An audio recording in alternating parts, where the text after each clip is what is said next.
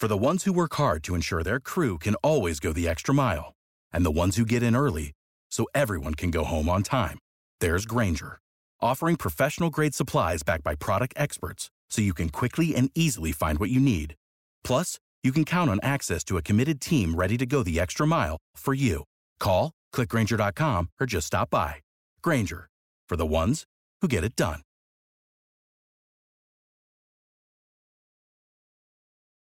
When you need mealtime inspiration, it's worth shopping Kroger, where you'll find over 30,000 mouthwatering choices that excite your inner foodie. And no matter what tasty choice you make, you'll enjoy our everyday low prices, plus extra ways to save, like digital coupons worth over $600 each week. You can also save up to $1 off per gallon at the pump with fuel points. More savings and more inspiring flavors make shopping Kroger worth it every time. Kroger, fresh for everyone. Fuel restrictions apply.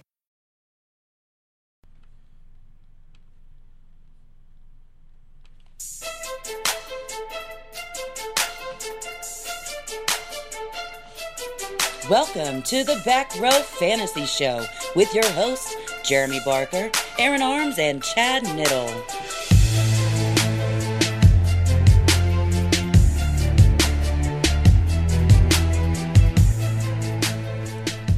Hey everybody, welcome to another episode of the Back Row Fantasy Show. It's me, Bark, and to my left is Arms. We've made it 20 seconds and already screwed up. This is not even a Welcome record. to the Sometimes Back you Row just gotta Fantasy keep going. Show. No. But yeah, it, it's me. It's Bark. Arms is to my left. Good morning. And Knit's grouchy ass is to my right. just plowing through another morning. Somebody didn't get a plow through the rest of their night last night. Any- Little upset. Ohio State. He forgets. I'm not. I'm not really a big Ohio State guy. I am, but he, he- he's just intentionally trying to get me fired up. yeah. Maybe he wants you to go to work and be great at your job this morning. Yeah. Like go in there like, all right, boys. I just got out of a conference room with an SEC fan, and we're gonna we're gonna get some some things done today. We're going to do also, stuff. also known as a rational college football fan. He's getting you. He's fan. getting you fired up for work. like he knows that you need the the inspiration right now. Uh, okay. I mean, would you rather be in a conference room arguing with an Illinois fan Yes, or a Rutgers fan? Do they still have this? give me Illinois fan. I think they both. I think Indiana. Do they just share did I fans? They Indiana, just book them back and bus them back and forth? yeah, they just. Uh, they never have the same home week. They just bus fans back and forth between Illinois and It's like, oh, well, we've got a one o'clock game and a four o'clock game. Um, make. Do you think you can make it to the four o'clock game? Just here's some free tickets. Thanks for coming. You like watching football? Here's, well, here's your we'll tickets try. and your dollar. We, we we try to do it. I don't know. this is the most amicable they've been so far this morning. you guys are cohesive right now. I'm about to throw an ink pen in his face. a little, a little cohesive. I, I'm liking it. but yeah, we had uh we. uh, You know what? Let's call it. We are at the halfway point of the season already. No, it's kind of sad. Yeah, yeah. Uh, You can't count. To, Oh, okay. halfway. Hey, Halfway- where's that unicorn head? I forgot it. Oh man. So we were going to wear a. Uh, we were going to do a little thing where the person who whiffed the the most on their picks uh, got to wear this beautiful unicorn head. And we're trying to determine whether it's called CJ Uzomah for Uzomah, which I believe he was injured, but he had four targets with zero catches, He should Or- have caught one of them. or Trent Cannon, who Trent mustered I think Cannon. what twenty three yards maybe, twenty three like total that. yards. Um, He was involved. he had three catches, and I'm not sure he got past the line of scrimmage. He was involved. Well, I'll give him that. He he was involved. But yeah, I I think I think fairly, I think I would have wore the unicorn head this morning. Trent Cannon was For Trent, Trent Cannon, Cannon? was a bad bad call. Yes, it was. I mean, Chris Herndon worked out and some others on my list, but Trent Cannon was just he didn't help you. Didn't I- help you at all. I so feel like I should have got. I would have got the crown for sitting Juju. What did he do? nothing, Nothing, like thirty three yards, nothing. four catches, thirty three yards, I believe it was. Yeah, Got the crown? literally nothing. Crown him. Crown him. You want to crown arms? To crown him. I mean, that was a, that I'm was still a, checking mine. it was I, a, I- it was a ballsy call that worked. Indeed. I mean, it. You know, it did work. All Trent right. Cannon did not. So Pat Mahomes actually wasn't the number one quarterback this week, which we still have one game to go. But Deshaun Watson got it done. Yeah, On a and, Thur- Thursday? Thursday night domination. and of course I faced him, and my quarterback, of course, in that league, Jameis frickin' Winston.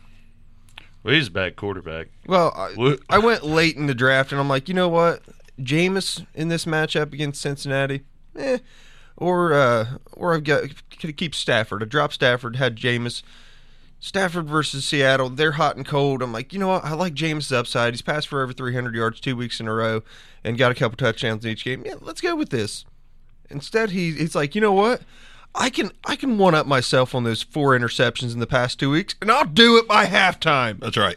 Dude, Fitzpatrick looked good bringing him all the way back. He did. I mean, I know at the time we were like, the benching was deserved, but a little piece of me in the back of my head was like, Should have let him. one play bad through it. game. I mean, two, He had bad, two, bad, games. Like a game and a half, I believe it was bad. But I mean, big time quarterbacks this season have had two bad games so far this season. Blake Bortles has been bad all season, and he's still a starter. and he was a stud.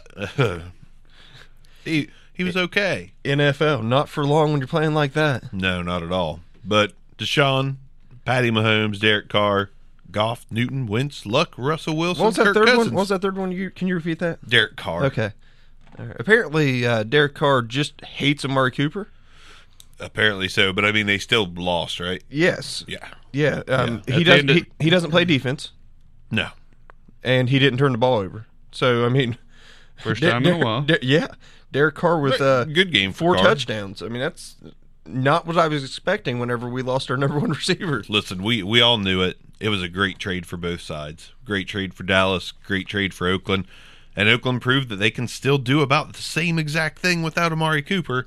Insert Seth Roberts for your two catches and a touchdown, like Amari probably would have done in this game. Two catches, maybe a touchdown. Brandon LaFell was actually relevant Bra- for a second. I forgot that he was Yeah. even a, a Raider. Brandon LaFell has actually uh, proven that he can be relevant if you give him, you know, adequate snaps. Not He's better Great. than Mar- he's better than Martavis Bryant. At this point, if you were a Martavis Bryant truther, hopeful, yeah, uh, it's time to cut him. He's just eating up roster space. I Yeah. actually played a guy who started him, and of course, zero points love it. in a 28. What they scored 28, 35, 28 uh, to 42 is the final. Okay, yeah, they four touchdowns. He didn't even get a didn't, didn't have a catch. So, So, uh, Martavis Bryant's career is over. If he can't make it, if he can't make it on this this Raiders team, the number the worst team in one of the worst teams in football, That's a word. I mean, he's done. The Bills. He is done. So you can't beat out of Brandon LaFell. Just I'm glad, I'm glad you said that because that's what I was getting ready to say next. Like, can we all just accept that Martavis Bryant is just not that good? And, I- and I'm just, perfectly and just fine with ice that. it. I mean, he's just He- not that good. He just reminds me of like when they had Moss. It's like, all right, all the Need to- all no- the talent in the no world reminders and just me. no production.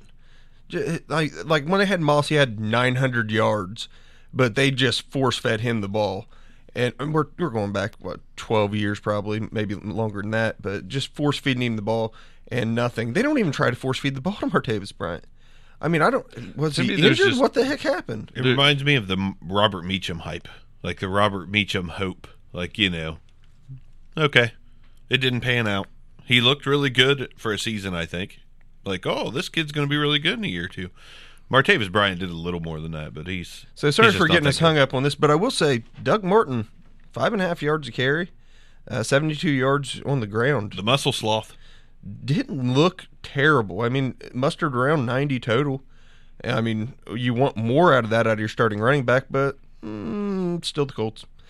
Uh, The Colts aren't that great. I don't uh, see. I, I'm glad you glad you said that. Gives me an argumentative point. Oh, God. dude, the Colts are not looking like a bad team right I'm referring now. to their defense. So. Yeah, well, uh, I was getting, I was getting to the. They are a very offensive-minded team with not a lot of household names at the skill positions other than Andrew Luck. I mean, T.Y. Hilton wasn't even a, a, a part of this. Yeah, Andrew Luck's touchdowns went to three different Tight tight, ends. ends, three different tight ends. Then uh, Marlon Mack slamming them home from a yard Dude, and four yards out. Should we should we call him as real?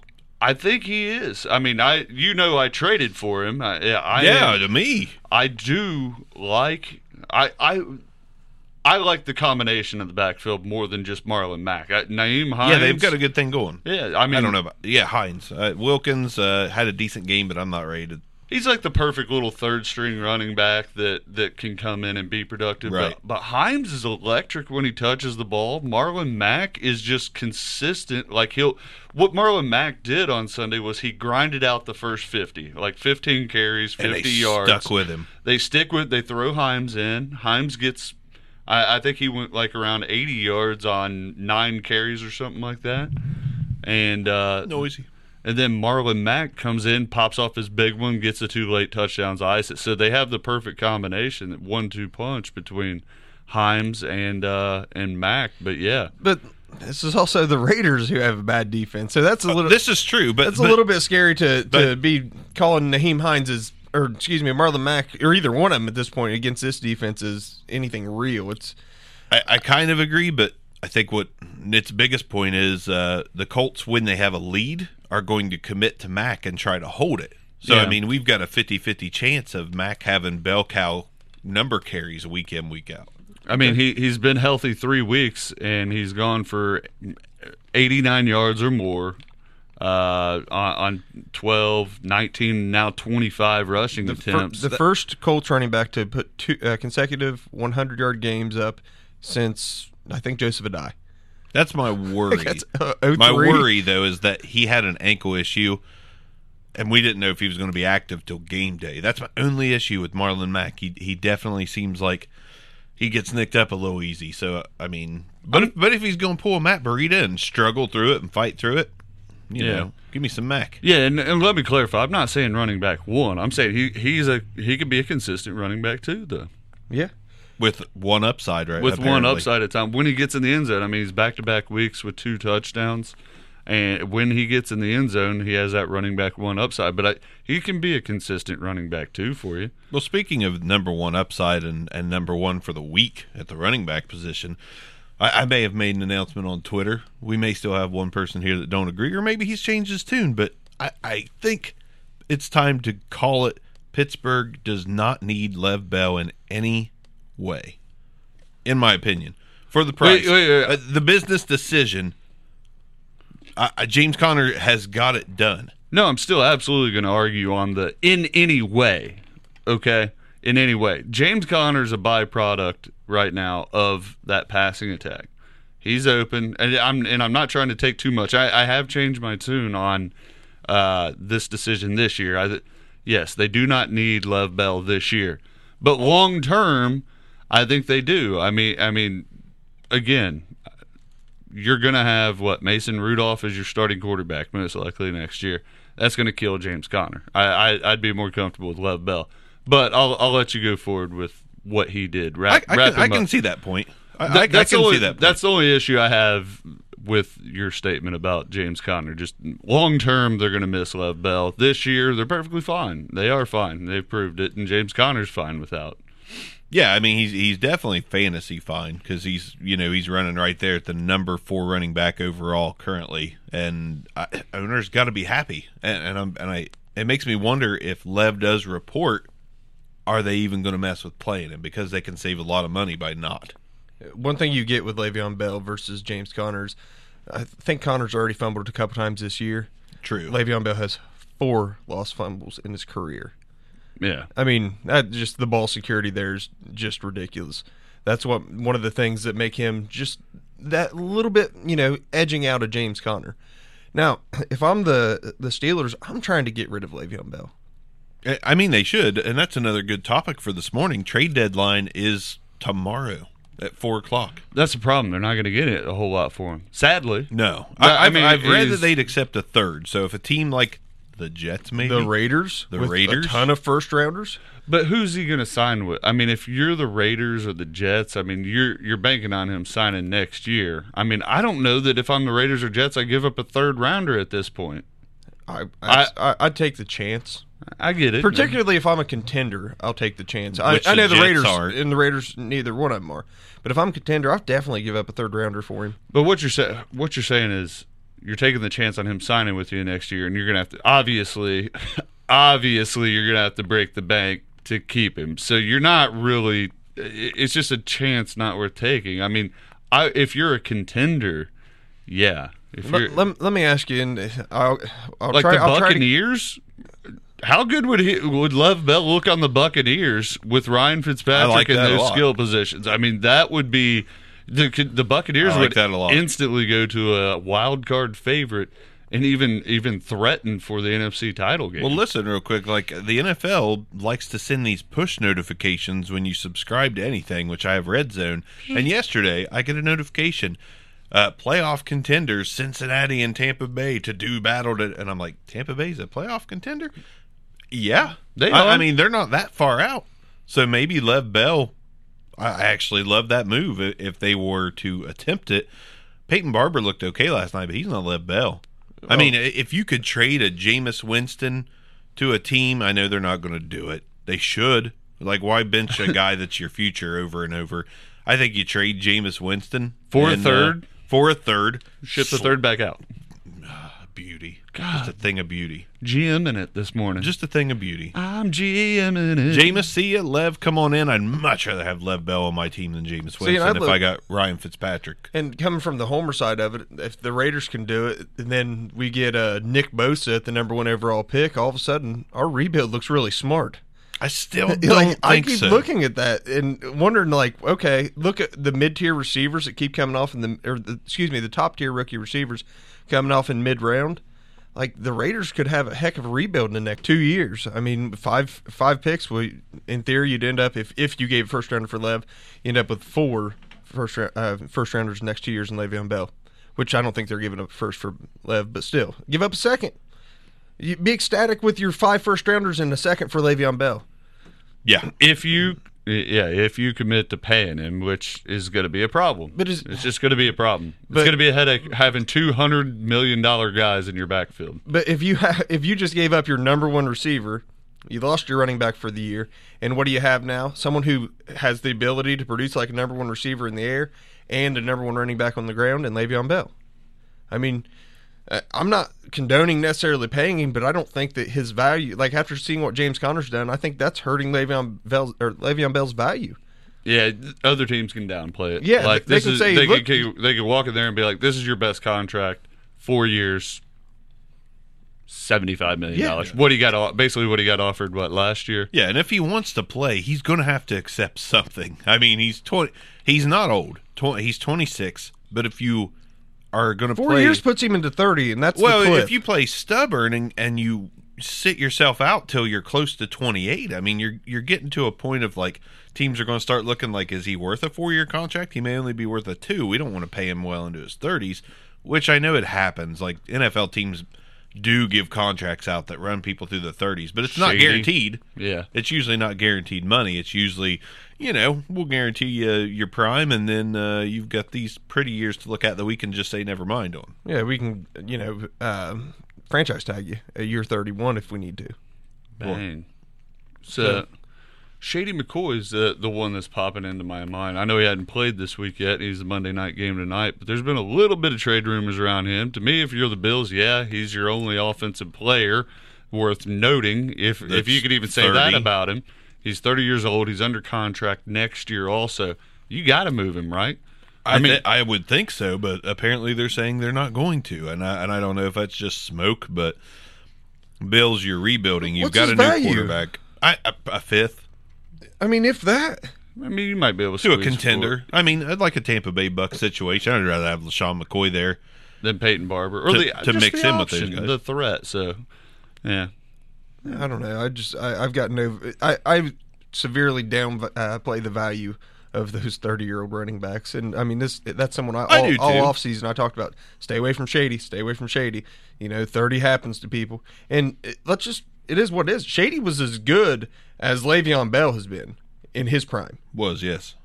So you know that's something that you also go to Le- uh, Le'Veon Bell and say, look, here is your best comp in the past five years, and we see what he's doing at thirty. You know, sign that contract, find you a new team. But hey, lots of good.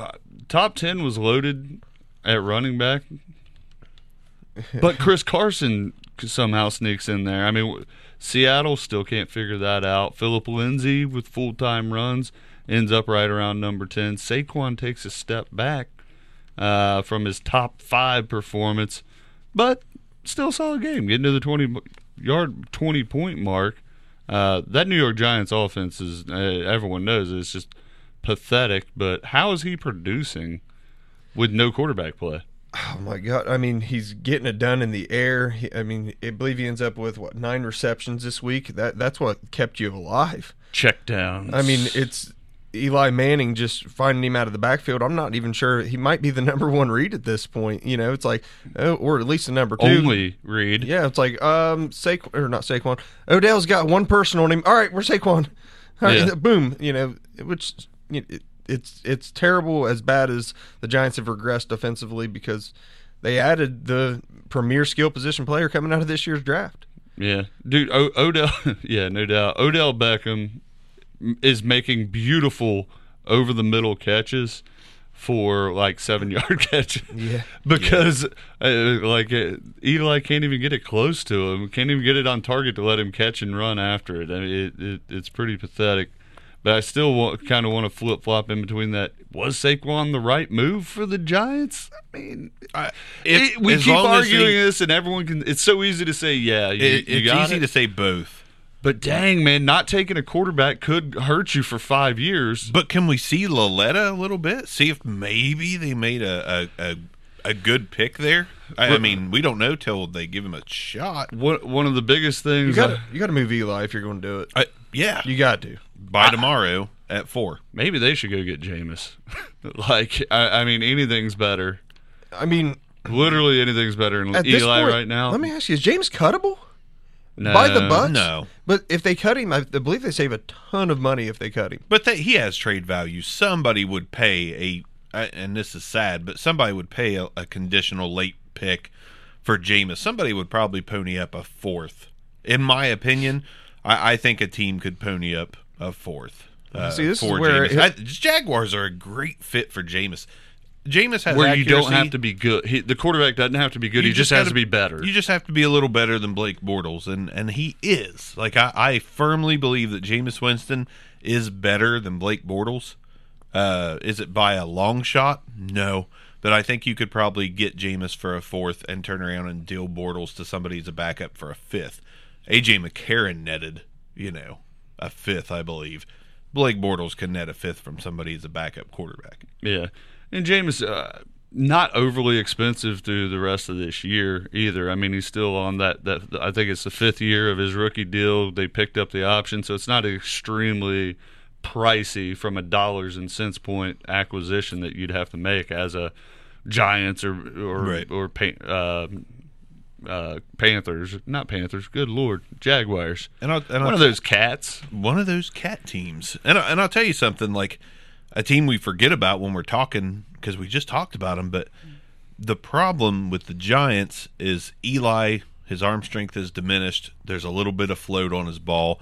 He's got he's got pass catchers that can make it happen. I know Tampa Bay does too in a way, but honestly, when it comes down to it, Tampa Bay has Mike Evans, who's seemingly elite sometimes, but they don't have anyone else that's like that great. Could you imagine Jameis on the Giants?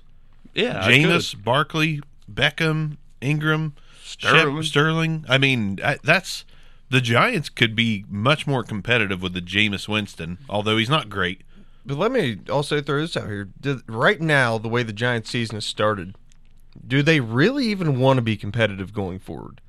They're not going to make the playoffs. They're so far out of it. No, they basically out. have to win out to make the playoffs. But I mean, I'd much rather have a Jameis Winston for next year than I mean this. Uh, Nick, you're you're kind of like our college expert, both of you compared to me. But like, is there a quarterback coming out of this draft that's going to No. help the Giants win in 2019? someone's going to have to make a major move on the last half of the uh, the college football season to even even consider being a franchise quarterback. I mean, no one has the talk of an Andrew Luck or just going back to last year, the Sam Darnold, Josh. Ri- you, you, remember, we have like four starting rookie quarterbacks right now out of last year. Obviously, out of last year's draft. I don't see that at all. I mean, once you upload that many rookies into starting positions, uh, like quarterback at the quarterback position, you're going to see a lockdown. I mean, there's just not going to be that many open jobs other than the Jaguars and the Giants, the teams we're talking about. But frankly, there's just not talent there. I mean, there's just not talent coming out. Dwayne Haskins might be your best Haskins quarterback coming Gre- out, but he may not. Will Grier. Yeah, he he could be. He he's a he's an interesting one because he could be Jameis Winston. Tons of hype in college as a pro prospect, and when he gets into the league, just. Yeah. Eh. But he could also be great. I don't think he's got the accuracy concerns that Jameis had even in college. Man, Jameis was But- pretty well, accurate. In he- he was good. He was very good in Hey, college. Jameis was like a can't miss prospect in college. I didn't. I mean, arm course- talent wise, Jameis Winston's But- one of the top top ten arm talent guys maybe ever. I mean, the guy does have a cannon. Even yesterday, he was throwing bullets, man. He, he throws bullets. He's But just- he threw. Uh, if you watched his interceptions, I don't think any of them were tipped. I think all of them, like it's a jumped route. they're, like, all, he they're all lasers. literally bro. read it right. It's like, oh, here comes Mike Evans, and I'm throwing it to Jessie Bates or whoever the heck got the interception. Jameis throws a pretty ball. There's just something, something. I think a change of scenery could do Jameis a ton of good. It could. It, it would. It would have to. He could. He look worse than he did yesterday. Speaking of which, you know, had Jameis playing against Mike Evans, and I'm like, what's the worst that can happen? Every time Mike Evans scores, Jameis Winston scores. That's not that bad. And through three quarters, M- Mike Evans has 67 yards, I think it was. And in the final quarter of the game, Bomb. just Fitz magic just uh, just kills me. He is Fitz magic. Just kills me. He's magic. He's delicious. So, so do the Buccaneers? Magic. Do, should the Buccaneers stick with Fitzpatrick going forward? Magic. Yeah, absolutely. Yeah, he's won you games. Dude, I love Fitz. I I love Fitz. I mean, there is no reason for them to keep Jameis Winston. You got you, Fitzpatrick and draft a guy to to be his successor. I, there is no reason right now to keep Jameis Winston in Tampa. And DeSean Jackson requested a trade. Something something just not right in Tampa. So, something's weird. Beard's weird. Your beard is weird. Sir. Yeah. So, By the way, guys, our video recording it quit. That, that's why I have this uh, beast of a gaming laptop in front of me. We're going to try to convert because apparently my MacBook is is too old to do both consistently. Listeners won't be getting much YouTube today, but so you guys you guys can definitely uh, do Fortnite dances and act a fool right here in front of us. But yeah, so no video. But anyways, back to the audio. So yeah, but the trade deadline is tomorrow. I don't know if you guys have any more uh, guys that you would like to see get traded, or, or guys that you think need to make a move. I, I think, I think Cincinnati could benefit by making a move. And I hate to say it, but Uzomah went out yesterday, and they've had nothing but injuries at tight end. I, I kind of would like to see Cincinnati trade for a tight end. They're a contender. When you're a contender, you have to do you have to some make crazy bold things. moves. Yeah, you got to make bold moves to keep it going. And I think that Cincinnati could greatly benefit from a But tight is end. tight end the move that you make? I mean, that's part of the question. Whenever you've got a Jared Cook would be great. We're on the in same page. And, and you've got a rebuilding. Raiders team. I, if, if I hey trade Jared Cook and I, he, he's been a bright spot, one of Yeah. the few bright spots in our offense. But by all means, trade Jared Cook.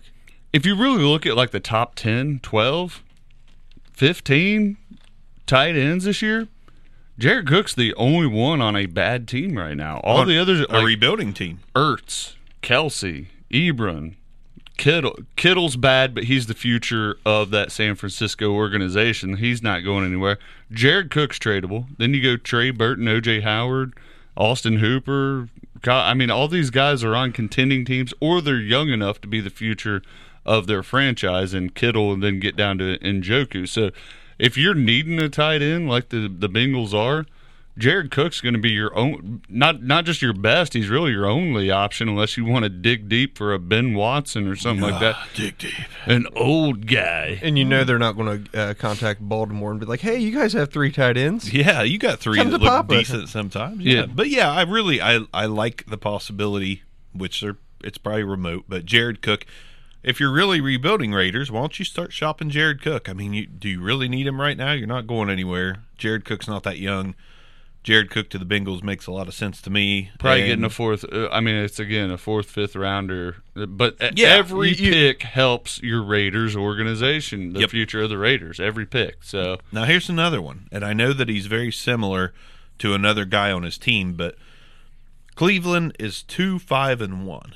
You you te- theoretically we're halfway through the season.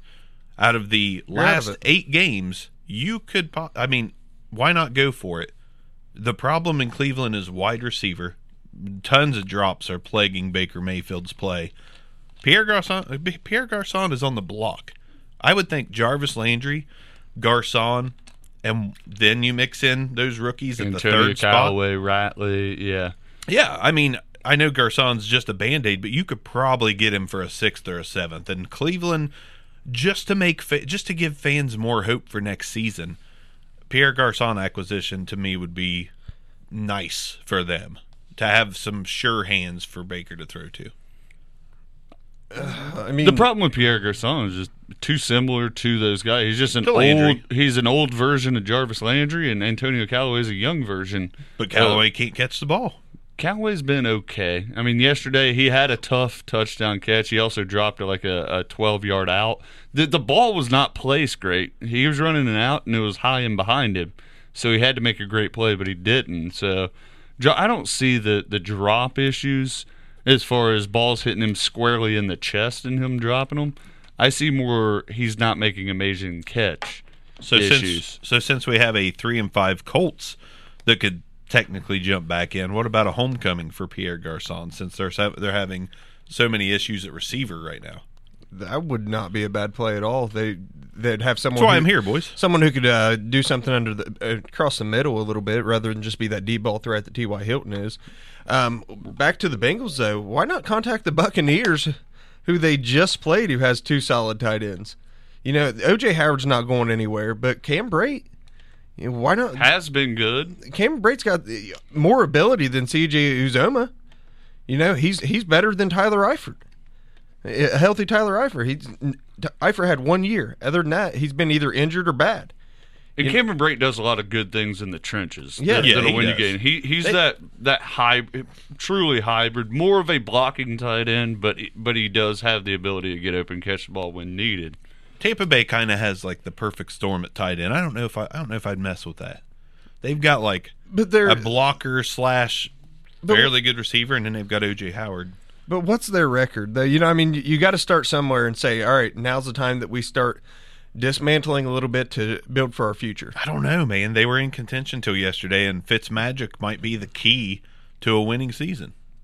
A winning season. I don't think they need much. for I think, them I think is Lev nine Bell and would be great. It's that's it's nine and seven. Just love Bell. You just know Lev Bell. that doesn't get you in the Just playoffs. a third. What is it? Nine and seven's not going to get you in the playoffs. I don't know. I mean, it, Not it in the could. NFC. In the NFC, it, there's the possibility that there's nine and seven positions. Dude, the Packers are three and three and one. I mean, there's good teams that are catchable right now. But if I'm going to say, all right, who's going to who's going to win more games going forward, the Buccaneers or the Packers? Yeah. Even even with Give you me know Lev Bell, and I'll take I'll take the I'll take the Bucks. I'll, I'll bet on the Bucks if you got Lev Bell on the Bucks. they don't have Aaron Rodgers on the Bucks, so I'll take Aaron. and Aaron Packers do have Aaron Rodgers, and they're three and three and one. they were in position to beat the Rams yesterday if it wasn't for a, a fumble on the kickoff return. They lost. I, I'm kind of in between on this. I mean, I haven't seen a whole lot out of the Packers this year. I mean, they uh, you're saying they almost beat the Rams, but then again, they almost got beat by the 49ers, who Yep. are one of the worst teams. So Boom. They're, so they're pretty inconsistent, but I do get your point. I mean, they hung right right there with a top three. uh, uh, really, the top. I mean, honestly, the Rams are the best team in football right now.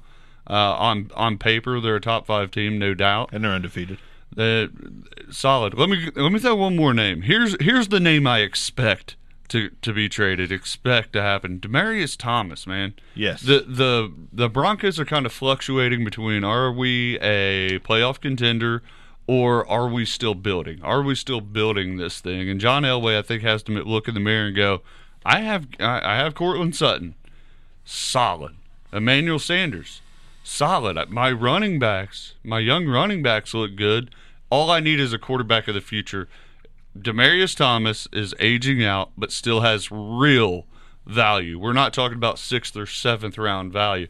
I'm talking they could get a third, maybe a couple thirds, maybe a second for Demaryius Thomas, and that and, and be huge at building this thing going forward for I John Elway. Second. I don't know if he's worth a second. I, th- I think you let him I, I go said for a maybe, maybe. Nah, I, you can't. He still has a, quite a few years left in the tank. Theoretically, he's a big receiver, He's not looked great this season. but he's had ups. He's had three up games this year already. Demand it. I mean, you. you- What's what's wrong with demanding it? You've He got would- what twenty six hours or I guess something that's to right. where it's Uh, you know I guess that's right. A contender should pay because you you can't really look at Demaryius Thomas and say he's washed up. Case Keenum's his quarterback. yeah. I Case mean, you give him you give him someone better. He's flinging it to Emmanuel Sanders because Emmanuel Sanders running the under routes. Right, shorter, easier. So Dude, Demaryius Thomas would look awesome again on the Colts. how about the uh, Redskins? The Redskins. I mean, The Redskins they- who are they leading the East. the NFC East leading Redskins. Man. Five and two. Alex Smith is the man. Alex Smith just- I mean, he's he just knows how to manage a game. He went back to game manager Alex Smith and not deep ball Tyreek Hill Alex Smith. well, he doesn't have And the Tyreek Hill. That's, I mean, You've got one of the best teams in the league is helmed by Alex Smith and Adrian Peterson. There's some sort of football algorithm that no one knows Yeah, they're giving Alex they're Smith. giving Like, Adrian Peterson the ball twenty plus times a game, controlling clock and eking out wins. yeah, if I somehow What a great way to play football. yeah, but that uh, that algorithm is not it, it's not anything complicated. It's just take care of the football, don't make critical mistakes, and when the play's there, deliver the football. Alex Smith is a healthier version of Chad Pennington. Chad Pennington. Yeah, I, What- God, I love Chad. Pennington. I mean, just d- Way back in doesn't the doesn't day. make a lot of mistakes, love Chad Pennington. and you know, accurate. Not a great thrower, but an accurate thrower. Yeah. Perfectly mobile. yep. Yeah, it puts you know maybe only passes for 180 yards. Maybe, yeah. I mean seriously, but get you another 30 or 40 on the ground, and you know tosses a couple uh, short touchdown passes Are the Redskins the quietest division leading team in the league? far and away. I didn't even know until you said it that Washington was five and two. Because I don't pay attention to Washington because there's no fantasy relevance besides AP on that team. Washington with Demaryius Thomas looks a lot scarier. I like it. Or Pierre Garcon, another homecoming. I mean, get someone in there I think that that can be reliable for Alex Smith. I- I'm not buying Pierre Garcon at all in in Washington. I got to give you props right now. Your laptop is dead. Did did you do you like follow Alex Smith's stats? No. You want to know his last two passing yardages? Yeah. 178 and 178. Five and two, baby. One touchdown, no interceptions. But he basically duplicated the last two games: 178 yards, one touchdown, no picks. That's Alex Smith lines, and that's winnable football. Moneyball. Moneyball. Alex Smith is is the football Moneyball guy. And, and you know, he's again, he scrambles like every game. He scrambles for 14 yards, and and he get picks up three first downs with him. Oh, yeah. within those 14 yards, he picks up three first downs. It might somehow. be it might be seven attempts, but one of them he gets seven yards on a third and seven, yeah. and the I- other two he's fourth or third and one, and he's like, all right, I'll get out there. God, the guy, the guy just knows how to win football football games. I mean, he's he's a winner. It's he's one of the guys that you're so confident betting against and losing, and you're like, how how did oh god, Alex Smith didn't kill you. You don't even want him on your fantasy team, but Alex Smith's the reason you lost the game. Yeah. they they do need they do need a receiver to complement. Uh, wait, there's no one to compliment there. It's just they need a receiver. They need a receiver to compliment Jordan- Jordan Reed. and he's he's been he he To- caught some bad. balls yesterday. Compliment AP. I mean, He, he didn't he didn't get down the field, but he caught some balls yesterday. take some pressure off AP. In all reality, they do need to take some pressure off that running game. And heck, I believe the last two touchdowns Alex Smith threw were to Adrian Peterson. He, he's the Saquon Barkley Adrian Peterson. of the Washington Redskins. he's the first version of Saquon Barkley we've seen. I did like them hugging it out. That was pretty cool after the game. Adrian Peterson, Saquon meeting at midfield, and just like Adrian just saying, "Dude, you're the real deal. Stay with it, keep it going. You're not as good as me yet, but you're the real deal. no as good as all day AP. Put, put a gold jacket on the Saquon kid. has He's been gonna kind be. of uh, he. Oh no, he is, but he's been a little inconsistent as a runner. I know the team doesn't help matters, but Yeah, but look at some of the other runners out there that you you love to have on your fantasy team that you know don't really kill it on the ground. Kamara, Kamara's not great on the ground. You know, Christian McCaffrey not great on the ground. You like having Tarik Cohen, not that great on the ground most weeks. I mean, those guys you're you're satisfied with having, and I mean, hey, Saquon Barkley, this in this NFL, You'd you be don't comfortable with that. you don't have to have 120 yards on the ground and a touchdown on the ground as long as you can also get it done in the air. Truth. I agree with that. Truth. Let's uh let's talk about some wide receivers from yesterday real quick. Uh, we Like had what the, they did and stuff. Yeah, like what they did and stuff. Uh, we had the return of some names that have been down this year. Marvin Jones was your top receiver, actually tied in our league format with Sammy Watkins. Marvin and Sammy, wish we'd have called those guys. Uh, 30 point games out of them in full point PPR. Uh, then you have Mike Evans, you know, and In the comeback. the possibly elite Tyler Boyd. Is he? Is Tyler Boyd elite? Let me take a deep breath and digest that. Digest Take it what, all I'm- in. what I want to say. Uh, yeah, Tyler Boyd's legit, man. He's not. He's not scrapping in thirty point games here and there. He's on his down weeks are great weeks, man. Five out of his eight games so far have went for over 90 yards. Four, excuse me, three of those are over 100. Kind of nuts. Excuse me, four and three. Four over 90 and three, three of them over 100. He just had the slow start. He had a down game last week against the Chiefs, but like he he's fairly consistent and throwing in monstrosity of games uh, against pretty decent teams. Really, I mean, the, a lot of shootouts, but against the Panthers, he he went over the hundred yards, got in the, the end zone. So he's doing against good defense, quote unquote, good defenses Yeah. also. So He uh, currently is wide receiver 12 in full point PPR. Overall, league wide receiver 12. I, I wouldn't wouldn't peg that as elite yet. Because, like if you finish in the top 10 this season, I'll call you elite. And I and I think he will, even though he's got some competition to pass up. But But man, Tyler Boyd looks great. tied for ninth with five touchdown receptions. The names above him are the usual suspects: AB, Tyreek Hill, Davante Adams, AJ Green, Nuk. Uh, then of course you get Tyler Lockett, and you're like, what the heck? And Ridley having a good year, and then Thielen, and then you got Boyd. How do you guys feel about me having three of the top 12 receivers this year in our league?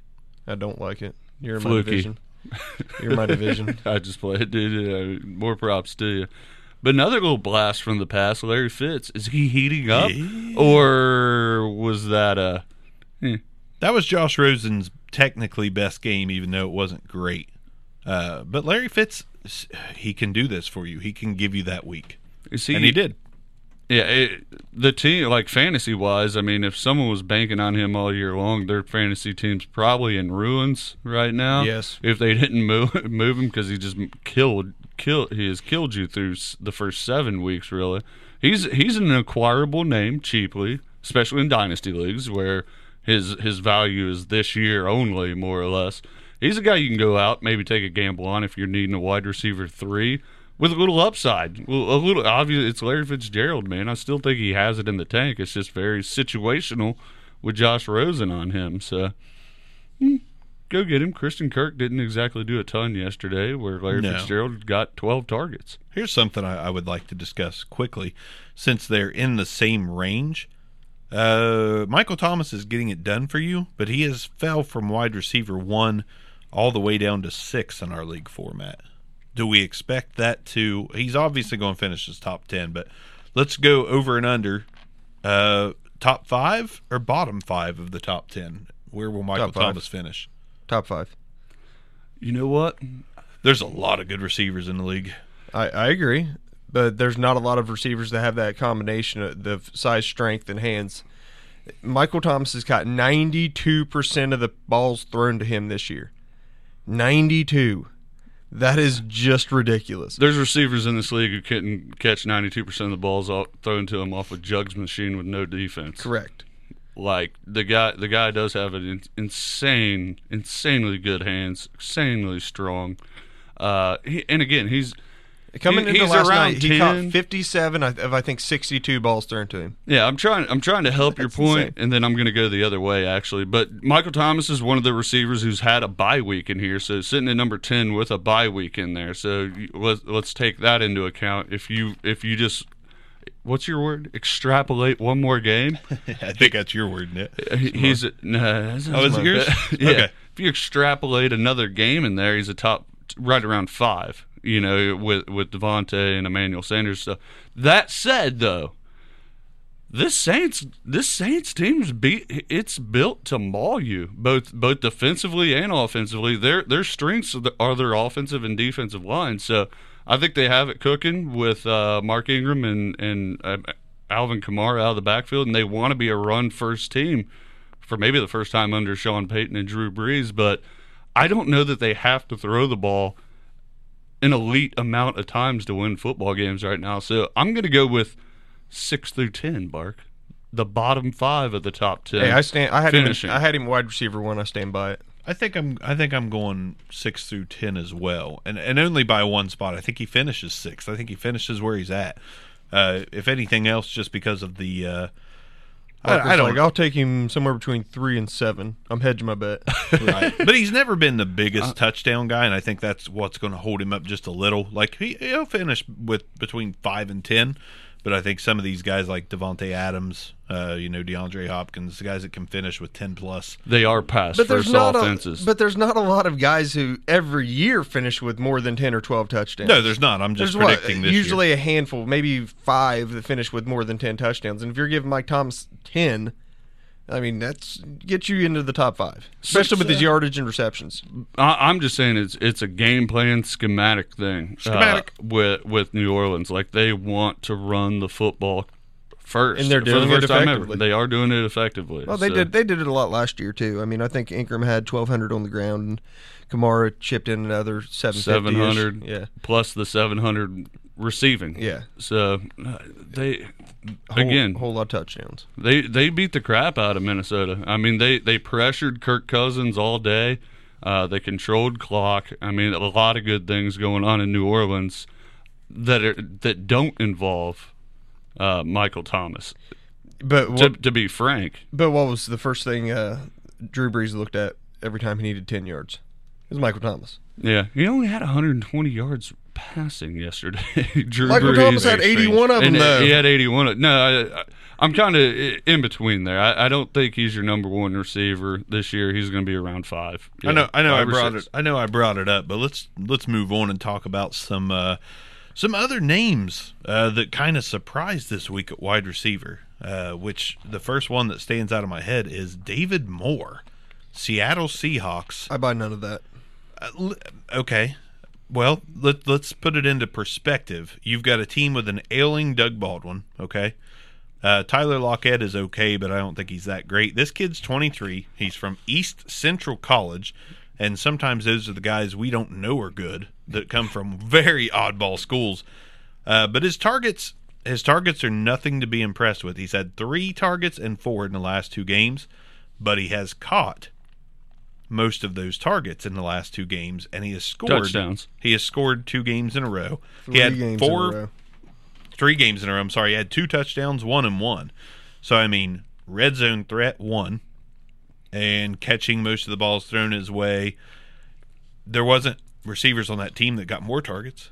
Okay. So the Rams, he had 38 yards, gets in the end zone twice. It's impressive to get in the end zone once against the Rams. He does it twice. The Raiders, You should get it in was- the it was the. Raiders. You should get a touchdown. And then- not not then the- everyone's going to score. and then the Raiders. Lions. Like I'm, okay, he got lost in bad defense. I guess what happened. Rams are a good defense. The But he only had 38 yards against the Rams. In my point. That's what I was saying. Yeah, but one out of three games. I mean, thirty-three percent. Uh, you know, thirty-three percent. 66 percent of his receptions against the Rams were touchdowns. Yeah. Okay. Well, when he scores again against the Chargers, I'll I'll bring this back up. Um, Okay. but- Whenever, whenever he lays an egg next week, we'll talk about it. All right. So we had David Moore. He I'll was write that a, down a for you. surprise. Yes, please do. Uh, DJ Moore. The Moore brothers finished 12 and 13, so DJ Moore is finally coming on as a young rookie. And then we got DeVante Parker and Josh Reynolds right behind him. Some oddball names this week. Okay, I like Josh really Reynolds.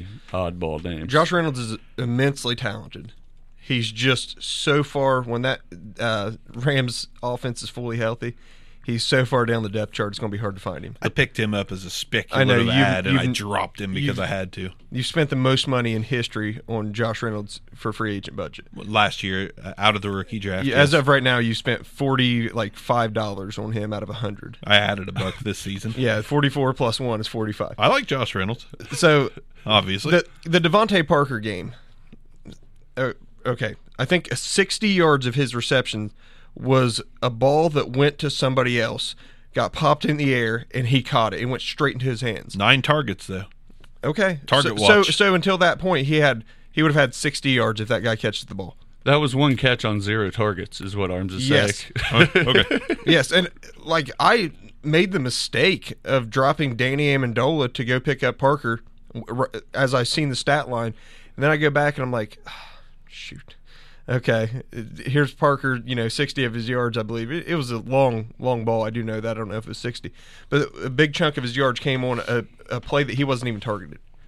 So can we uh since we're since we're not believing in any of these guys for the most part, can we should we call DJ Moore as a pickup now? He's slowly becoming the go-to guy in Carolina. No, I'm I'm going yes. I'm I'm I'm still staying away. Like I don't believe in him as a fantasy as- asset this year. I mean, Devin Funch is still capable, and, and it's built around it's built around CMC. It's built around Christian McCaffrey and the legs of Cam Newton. So DJ Moore's just going to have those big games here and there. When when he gets open, the, ball's delivered to him. Yes, he he he's going to put up stats, but I, I don't see him being a focal point. He's again a guy who's down the pecking order in this offense. So Three times this year, he's broke double digits. The problem is this week he ended up with six targets, which is a high point on the season. Normally, it's like four, four, forty-five. You know, it's it's not huge numbers. He's doing okay for you in PPR, getting you around that ten point mark, but not comfortable starting him even as a wide receiver three at this point. no. And also, I, don't really agree. outside of what Steve Smith. I mean, when's the last time that Cam Newton really supported a, a viable number one receiver? This was the week of the number two slash number three receiver. It was, is yeah. what is what we're saying. I mean, you had your big names at the top. Yeah, Antonio Brown's back, DeAndre Hopkins, uh, Adam Thielen, Odell. All those guys got in there. But yeah, after that, the the ten through twenty is a whole lot of Josh Reynolds, DeVante Parker, Danny Amendola. So, eh, not a lot of hype from me on, on any of those names. The Josh Reynolds thing was more again just way down the pecking order. Fluky. Uh, Cooper Kupp Cooper will be Kupp's out, back. yeah. Cooper Kupp will be back, and uh, I think you could pass on a free agent acquisition of Josh Reynolds unless you want to use him to bait something later. I do wonder about Josh Reynolds with like a, a moving on from a Robert Woods next year Yeah, because if Reynolds to me is a stash, you know, keep him. If you've got the depth and you're trying to to build something for next year, you're already out of it. You know, Josh Reynolds isn't a bad guy to have, just kind of on the hope that you know the Rams get sick of Brandin Cooks like apparently every other team or every other team does. yeah. I mean, this is third third team in three years. What's going? You know, what's up with Brandin Cooks? And he's looked good. All three teams, he's looked good.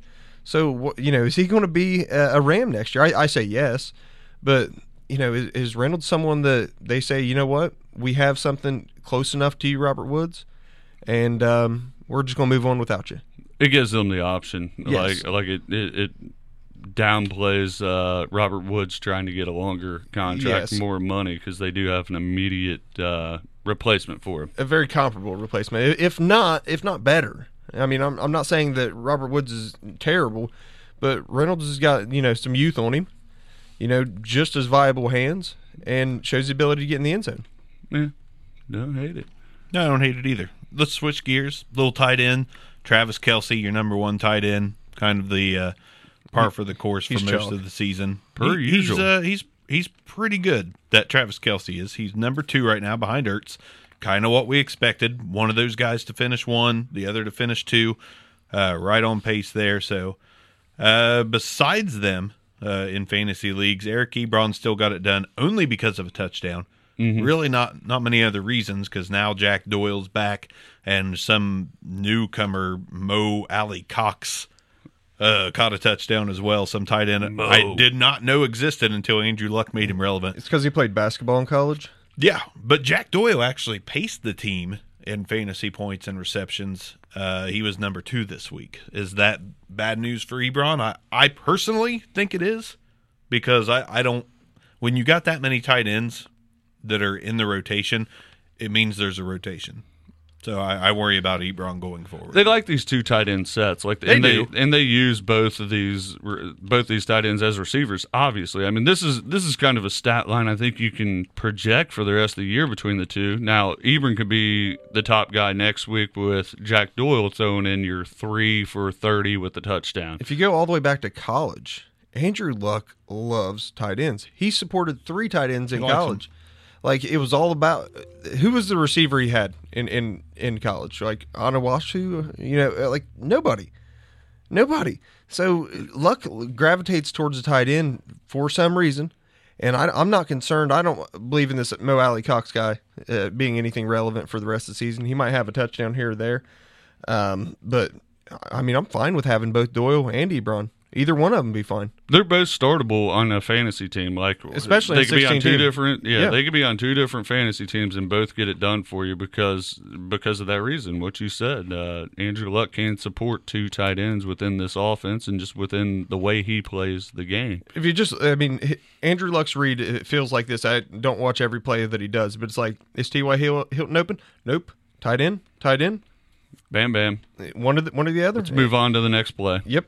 That that's basically how it goes. Man, Jor- Jordan Thomas, uh, uh, the other rookie in Houston, getting it done with two two touchdowns, a decent decent targets, catches, yardage. You know, he was he was, but he happened to catch two touchdowns.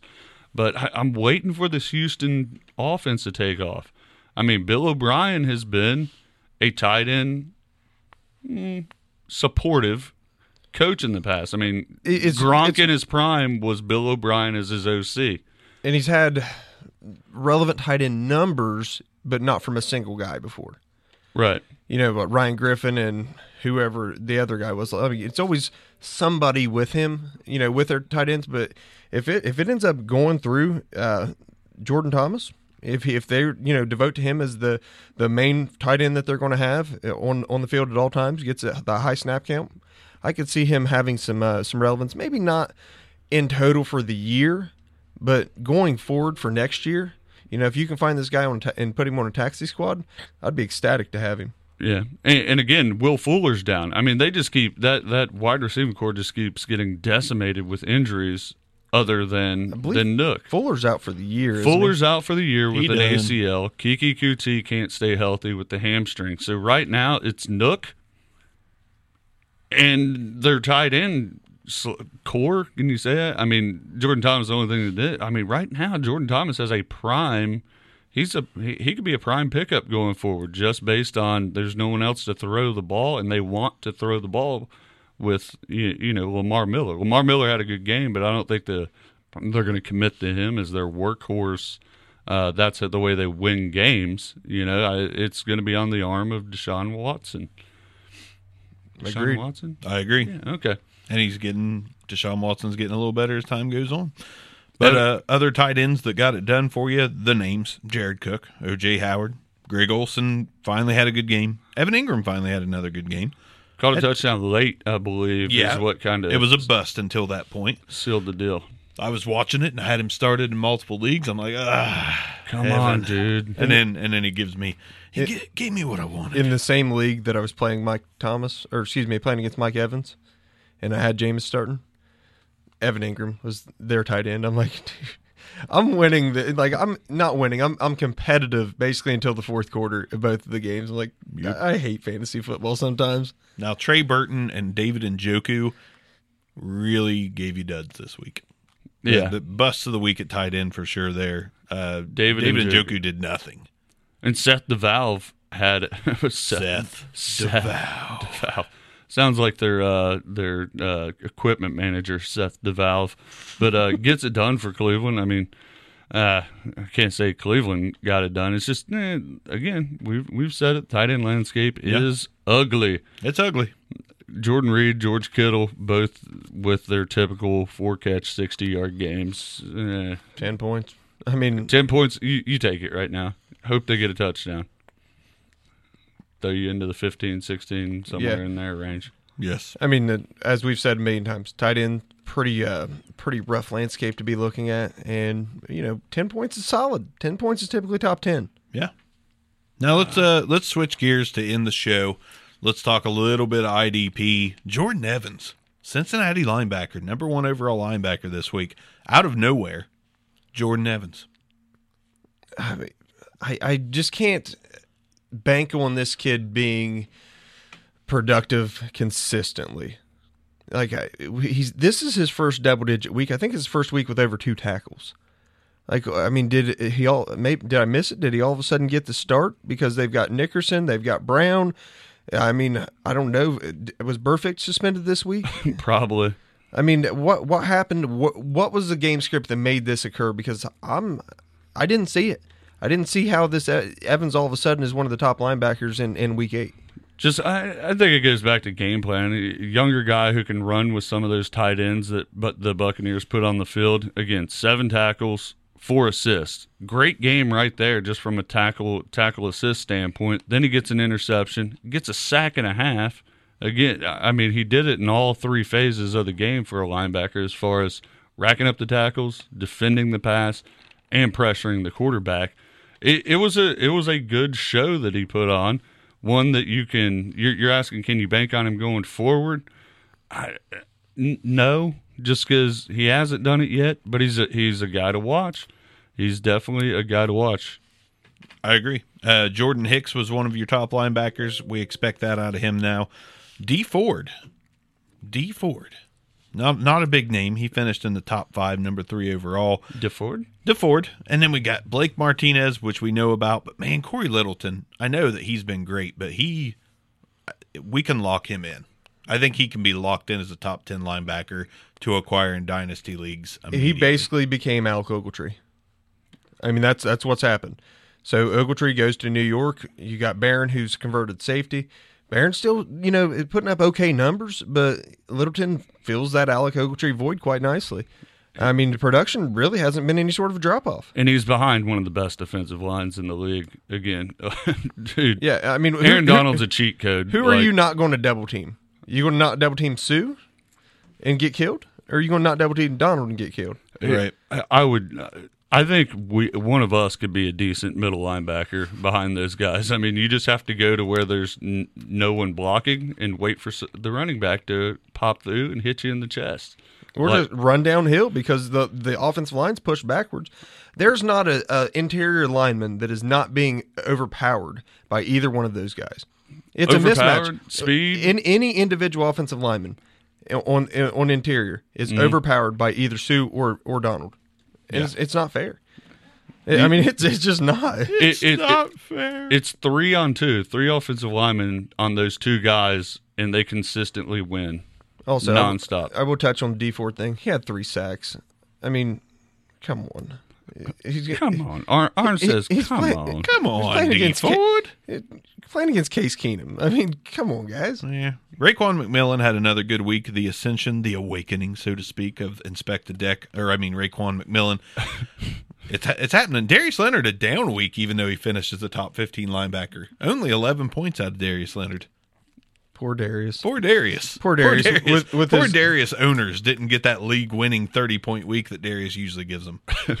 There's a lot of again game plan. I mean, the Raiders flung it around the field. There wasn't a whole lot of there. There was a little bit of Doug Martin, as you said, but Little Dougie. little Dougie Fresh coming through the line. Darius Leonard, hey, hey, down week at number fourteen overall. I'll take it.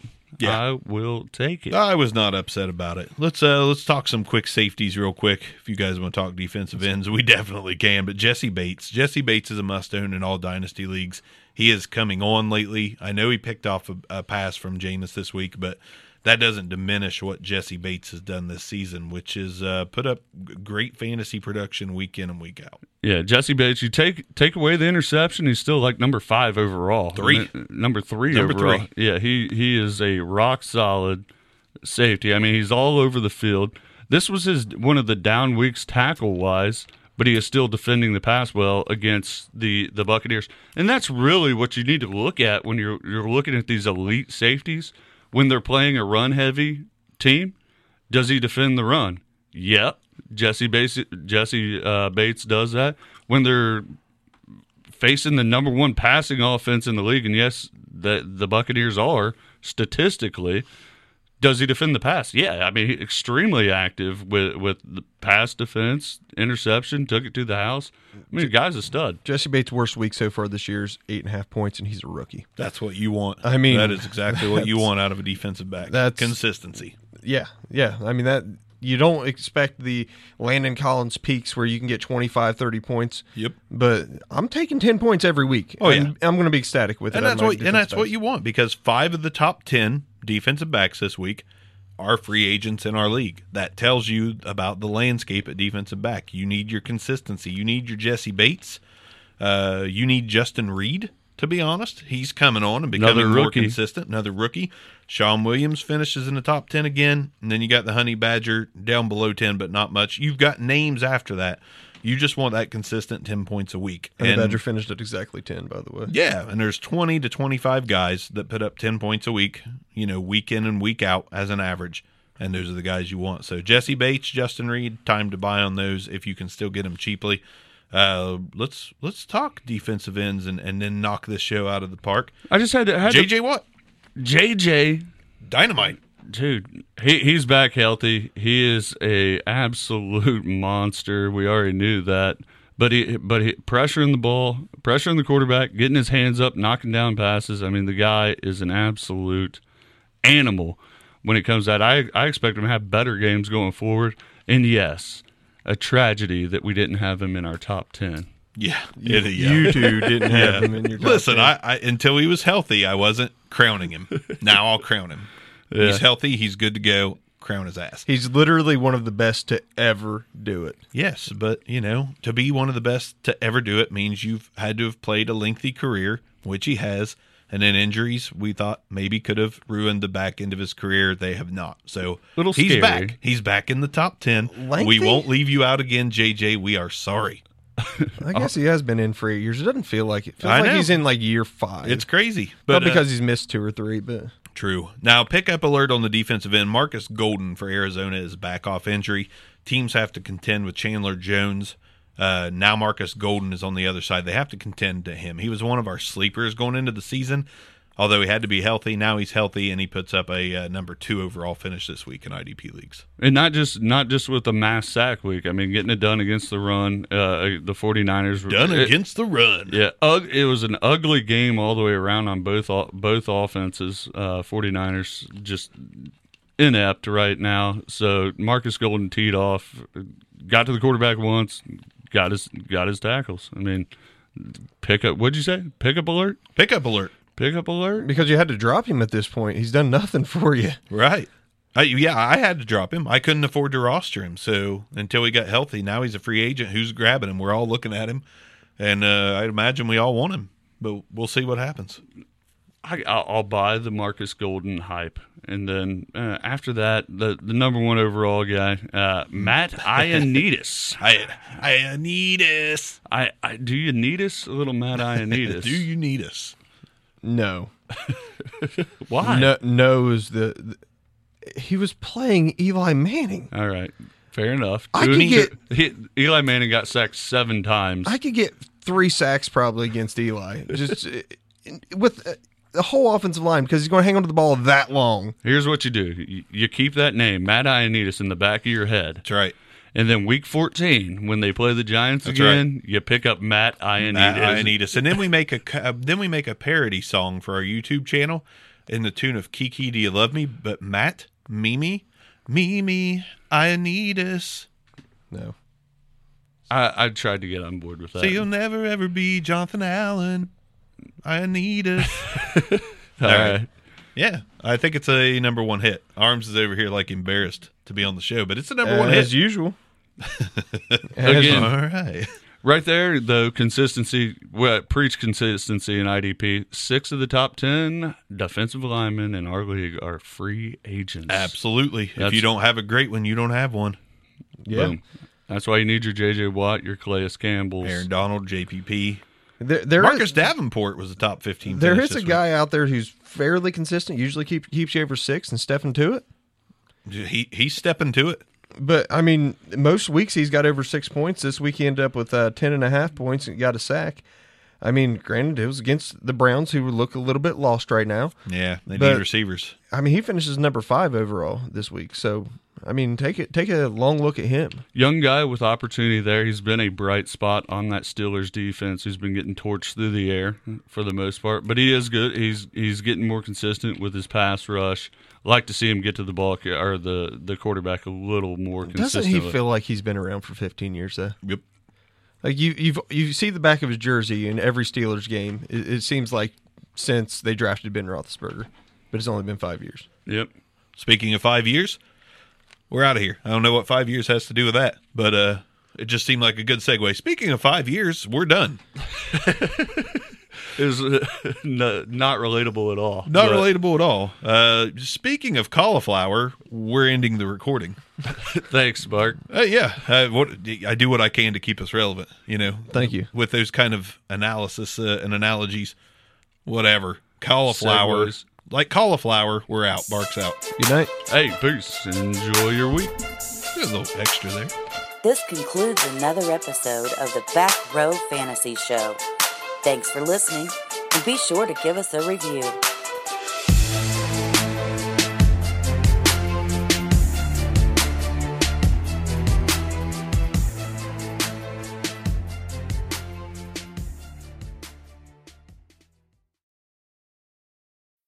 When you need mealtime inspiration, it's worth shopping Kroger, where you'll find over 30,000 mouthwatering choices that excite your inner foodie. And no matter what tasty choice you make, you'll enjoy our everyday low prices, plus extra ways to save, like digital coupons worth over $600 each week. You can also save up to $1 off per gallon at the pump with fuel points. More savings and more inspiring flavors make shopping Kroger worth it every time. Kroger, fresh for everyone. Fuel restrictions apply.